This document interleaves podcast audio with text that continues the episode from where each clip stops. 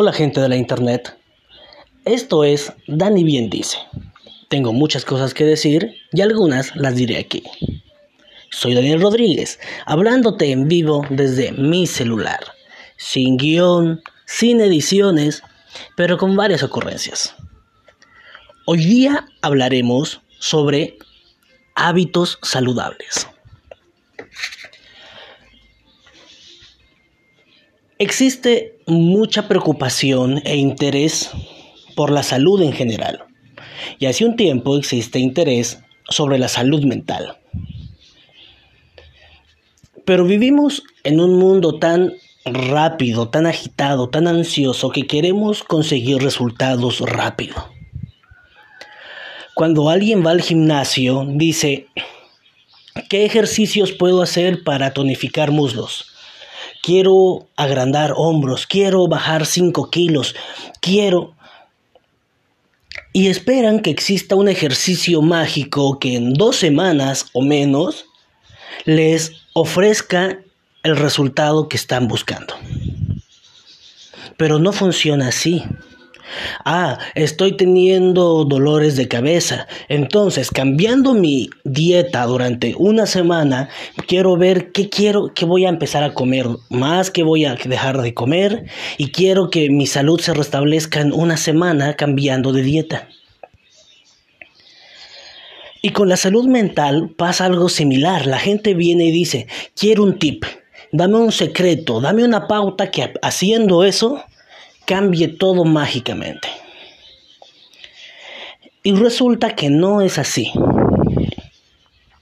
Es verdad que cuando empezamos a tener hábitos saludables de ejercicio, actividad física, buena alimentación, mejoramos nuestro descanso, mejoramos la manera en que gestionamos nuestras emociones, cómo nos comunicamos, cómo interactuamos con otras personas y cómo con nosotros mismos convivimos con nuestras emociones, nuestros pensamientos, nuestras dudas, nuestros miedos.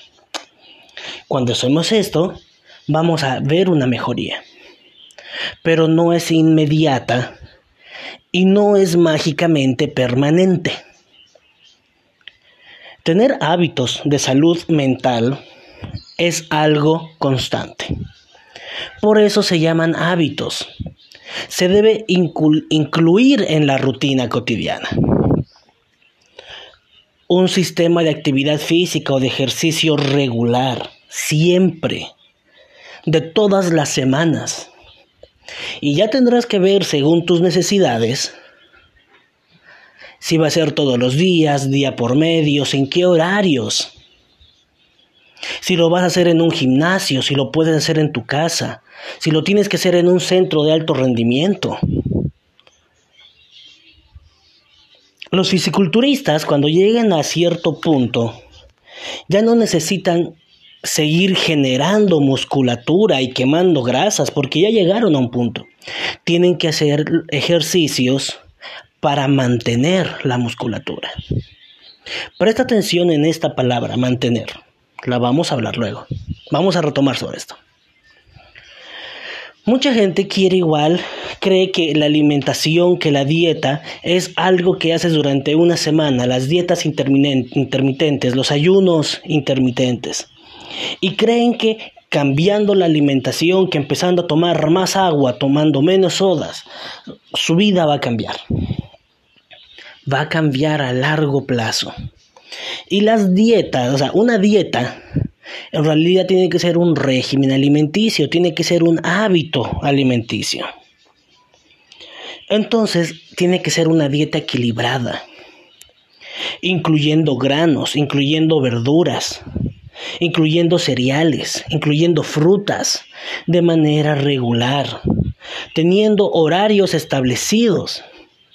Y aquí tendrás que ver eh, un, ritmo de alimentación eh, adecuado a tus necesidades biológicas y a tu actividad física.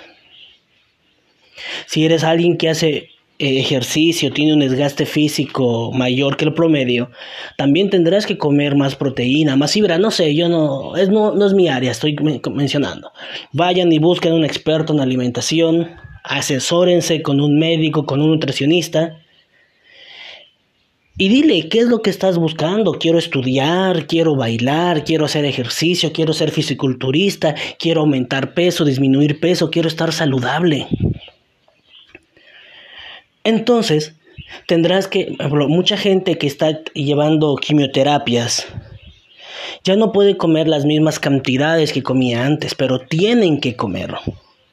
Entonces empiezan con jugos. Pero en vez de tener tres comidas al día, desayuno, almuerzo, cena, ahora durante el día van a tomarse seis jugos, porque van a comer cada dos, tres horas. Pero no puedes vivir de licuados. Bueno, de poder puedes. Eh, no me hagan caso, esto es un solo un comentario, no es una pauta, regla de vida. No. Pero el cuerpo también necesita sólidos, necesita digerir, necesita fibra, no solo comer licuados. La gente que come solo carne y mucha carne y mucho arroz y mucho fideo y, también necesita verduras, necesita fibra natural de otras cosas. Y hay que buscar hay una dieta equilibrada que sea permanente y a largo plazo, para que de este modo nuestro cuerpo pueda reparar, pueda alimentarse adecuadamente. Y presten atención en esta palabra, reparar. Nosotros no solamente comemos para tener energías y estar lleno. Nuestra alimentación, y esto no solo la alimentación, las cosas que hacemos necesitan que nuestro cuerpo repare el desgaste, repare la energía perdida, repare el, cansancio que hemos tenido. Mucha gente cuando quiere tener mejores hábitos al dormir y busca higiene de sueño, cree que poner ventanas gruesas o ponerse un antifaz, ponerse tapones en los oídos o música de ambiente, cambiar las sábanas, basta. Estos elementos son partes importantes de la higiene de sueño. Pero higiene de sueño también es tener actividad física, beber agua, ducharse, relajarse, no estar preocupándose de más en horas antes de dormir. Tener una gestión emocional de las preocupaciones, de poner, saber poner pausa a los problemas, de solucionar los conflictos. Porque si toda nuestra habitación y nuestro ambiente está en calma, está sin ruidos, está sin distracciones, pero a la hora de acostarnos, nuestra mente sigue ruidosa, sigue con distracciones, sigue con mucho ruido emocional y mental. ¿Realmente sirvió ponernos el antifaz, los audífonos y la cama con sábanas de hilo de egipcio? Y es aquí que es importante aprender a limpiar nuestras emociones. Toman en cuenta la palabra limpiar. Es porque algo se ensució. Que algo se ensucie no significa que deja de servir. Significa que hay que limpiarlo para volver a usar, para continuar. Estas tres palabras de mantener, reparar y limpiar es lo que tenemos que inculcar en nuestros hábitos saludables. Hay personas que quieren tener una casa ordenada, que quieren tener un cuarto lindo, pero no quieren dar tomarse el tiempo de limpiar los muebles, de desempolvar las cosas. No quieren darse tiempo de organizar los libros, de revisarlos bien, ponerlos por autor o por color o por tamaño o por la categoría que quiera. Hay gente que quiere tener una casa hermosa, pero no se da el tiempo de barrer, de trapear, de encerar. Entonces, ya sea para nuestra casa, para nuestros hábitos, para nuestro cuerpo o para nuestra salud mental, limpiar, reparar y mantener son cosas importantes que tenemos que hacer.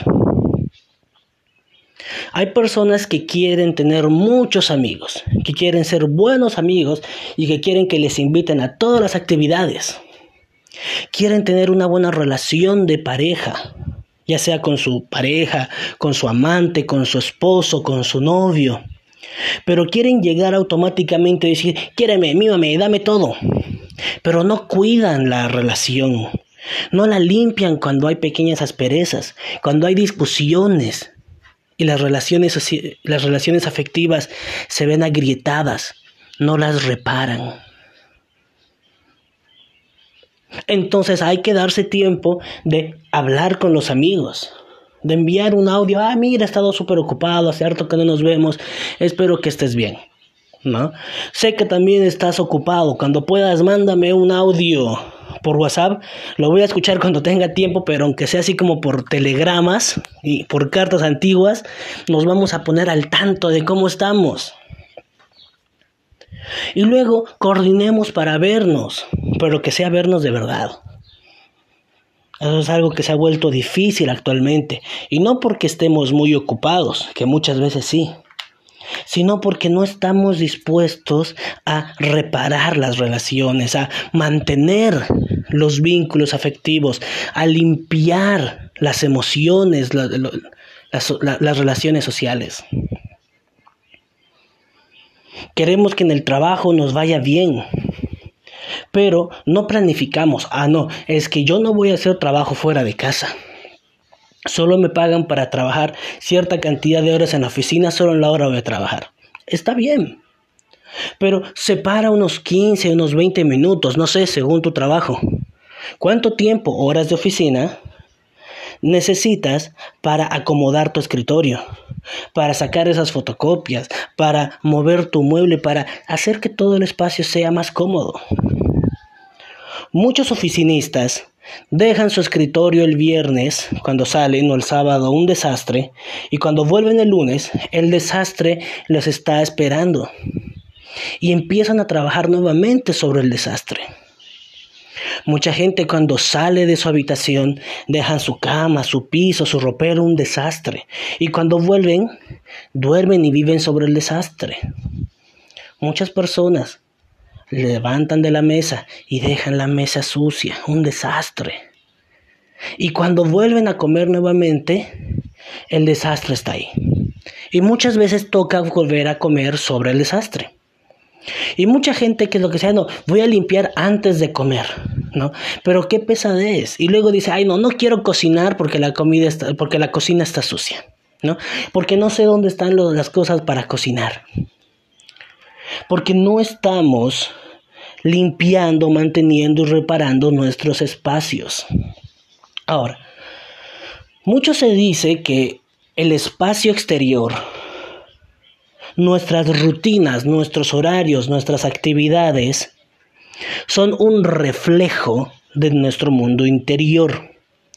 Es como si fuera un espejo, no un reflejo entonces que las cosas de nuestro alrededor van a mostrar cómo estamos viviendo. Otros van a decir, o sea, y no es del todo incorrecto, que nuestro entorno también se refleja en nuestro interior, es como poner dos espejos. Entonces que si empezamos a modificar nuestro entorno, también vamos a empezar a modificar nuestro interior. ¿Qué quiero decir con esto? Que si nuestra mente, si nuestras emociones, si nuestros pensamientos están caóticos, no vamos a poder tener hábitos saludables. Porque si en mi mente está desordenada y si mi mente está un desastre, mi cocina va a estar un desastre, mi cuarto va a estar un desastre, mi escritorio va a estar un desastre, mis relaciones sociales van a estar un desastre, mis horarios para hacer ejercicio, para ir a visitar con amigos van a estar un desastre. Pero si empiezo, ahora, empezar a organizar las ideas, las emociones, es un quilombo. Hay gente que necesita terapia profesional, incluso así les tarda buen tiempo. Sin embargo, lo que está dentro y lo que está fuera está muy relacionado. Así que si empezamos a ordenar en ambos, va a haber un, reflejo en el otro. En la medida que vayamos organizando nuestras ideas, nuestras emociones, nuestro entorno se va a ir ordenando. Y de la misma manera, si nosotros ordenamos nuestro entorno, también nuestra mente se va a ordenar. Ay, no, pero es que qué pereza, no tengo ganas de limpiar. No tengo voluntad de ir a trabajar. Qué flojera estar escribiendo y respondiendo a los amigos. Pues hazlo sin ganas. Tengo una respuesta para cuando la gente me dice, es que no tengo ganas de hacer esto. Es que me da flojera de hacer eso, es que, es que no me inspira a hacerlo. Y yo les digo, ok, ¿y aplicas esa misma fórmula a todo en tu vida? Ay, qué flojera ir a trabajar, no voy a trabajar. Ay, qué flojera comer, no como durante un mes. Ay, qué flojera hacer mis responsabilidades y mis obligaciones. Pero resulta que cuando es cosas para otras personas, cuando son cosas rutinarias, monótonas y sin sentido que incluso renegamos de ellas, las hacemos, aunque sea de mala gana, aunque sea sin voluntad, pero las hacemos. Y cuando se trata de hacer cosas para uno mismo, para su bienestar, para su autocuidado, para buscar la felicidad, ay no, qué flojera, no tengo ganas. O sea, si tienes ganas de hacer cosas, o sea, si buscas ganas de donde sea, para hacer cosas que reniegas, que no te gustan, que no disfrutas, incluso que te hacen sentir mal. Pero no tienes ganas y no te puedes esforzar para hacer cosas que te harán bien, que te ayudarán a estar mejor. Y eso es justamente reparar, mantener y limpiar nuestra mente nuestros hábitos saludables. Y muchas veces no es que no estamos haciendo nada. Sí estamos haciendo, pero estamos botando energía y botando tiempo en cosas innecesarias que solo nos agotan mentalmente y nos alejan del bienestar.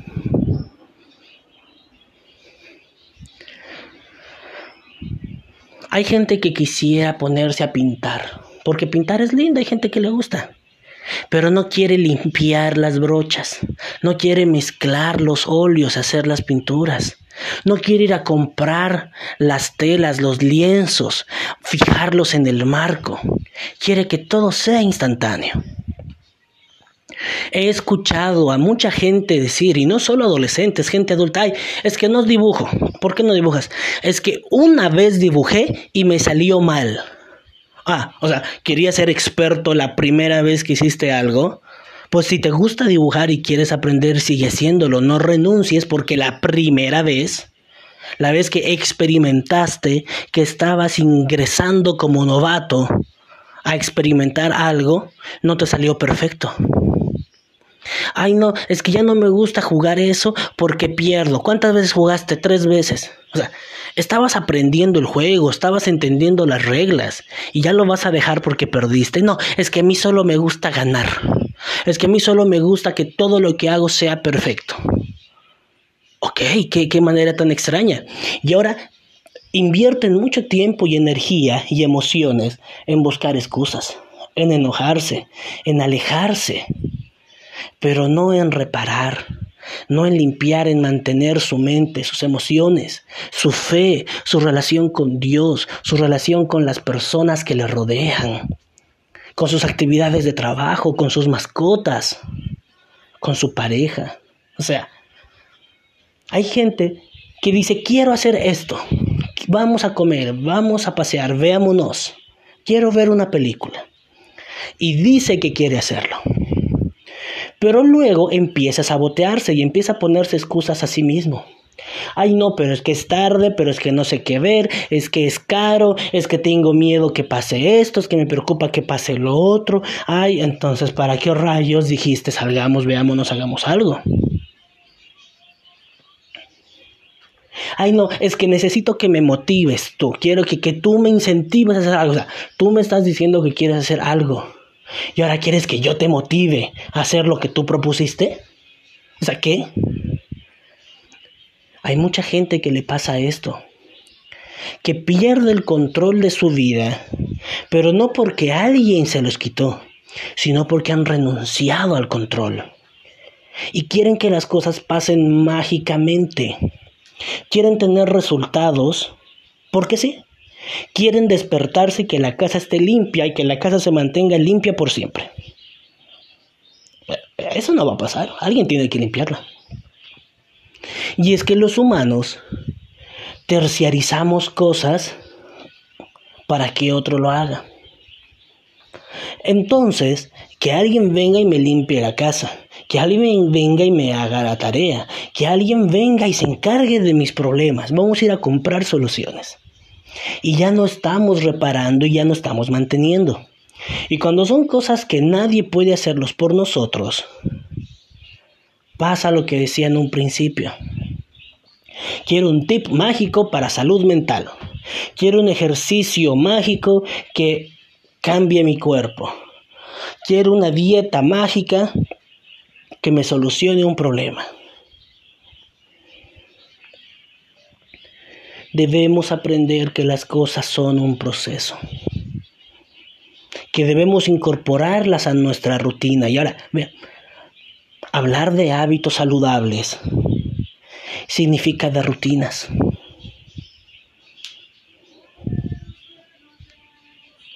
Rutinas permanentes, rutinas continuas, por eso son rutinas. Una rutina no es malo, lo rutinario no es malo. Lo rutinario es necesario para nuestro cuerpo, para nuestra salud. Comer todos los días, varias veces al día, en horarios establecidos. Dormir todos los días en las noches tener horarios para poder dormir y levantarse, tener actividad física semanalmente, ver si se lo va a hacer diario, día por medio, en las mañanas, en la noche, tener hábitos de cuidar nuestras emociones, de dar gracias, de practicar la gratitud, de practicar el perdón, de perdonarnos a nosotros mismos por las veces que somos tan exigentes, de perdonar a otros por las fallas, Es tiempo de marcar los descansos, de marcar momentos para encontrarse con los amigos, con la familia, con Dios. Ay, no, pero es que voy a hacer lo mismo todos los días. Ya estás haciendo lo mismo todos los días, pero estás haciendo cosas que solamente te cansan, te agotan y no te llenan porque estás gastándote, gastándote, gastándote y no te das tiempo de mantenerte, de repararte, de limpiar.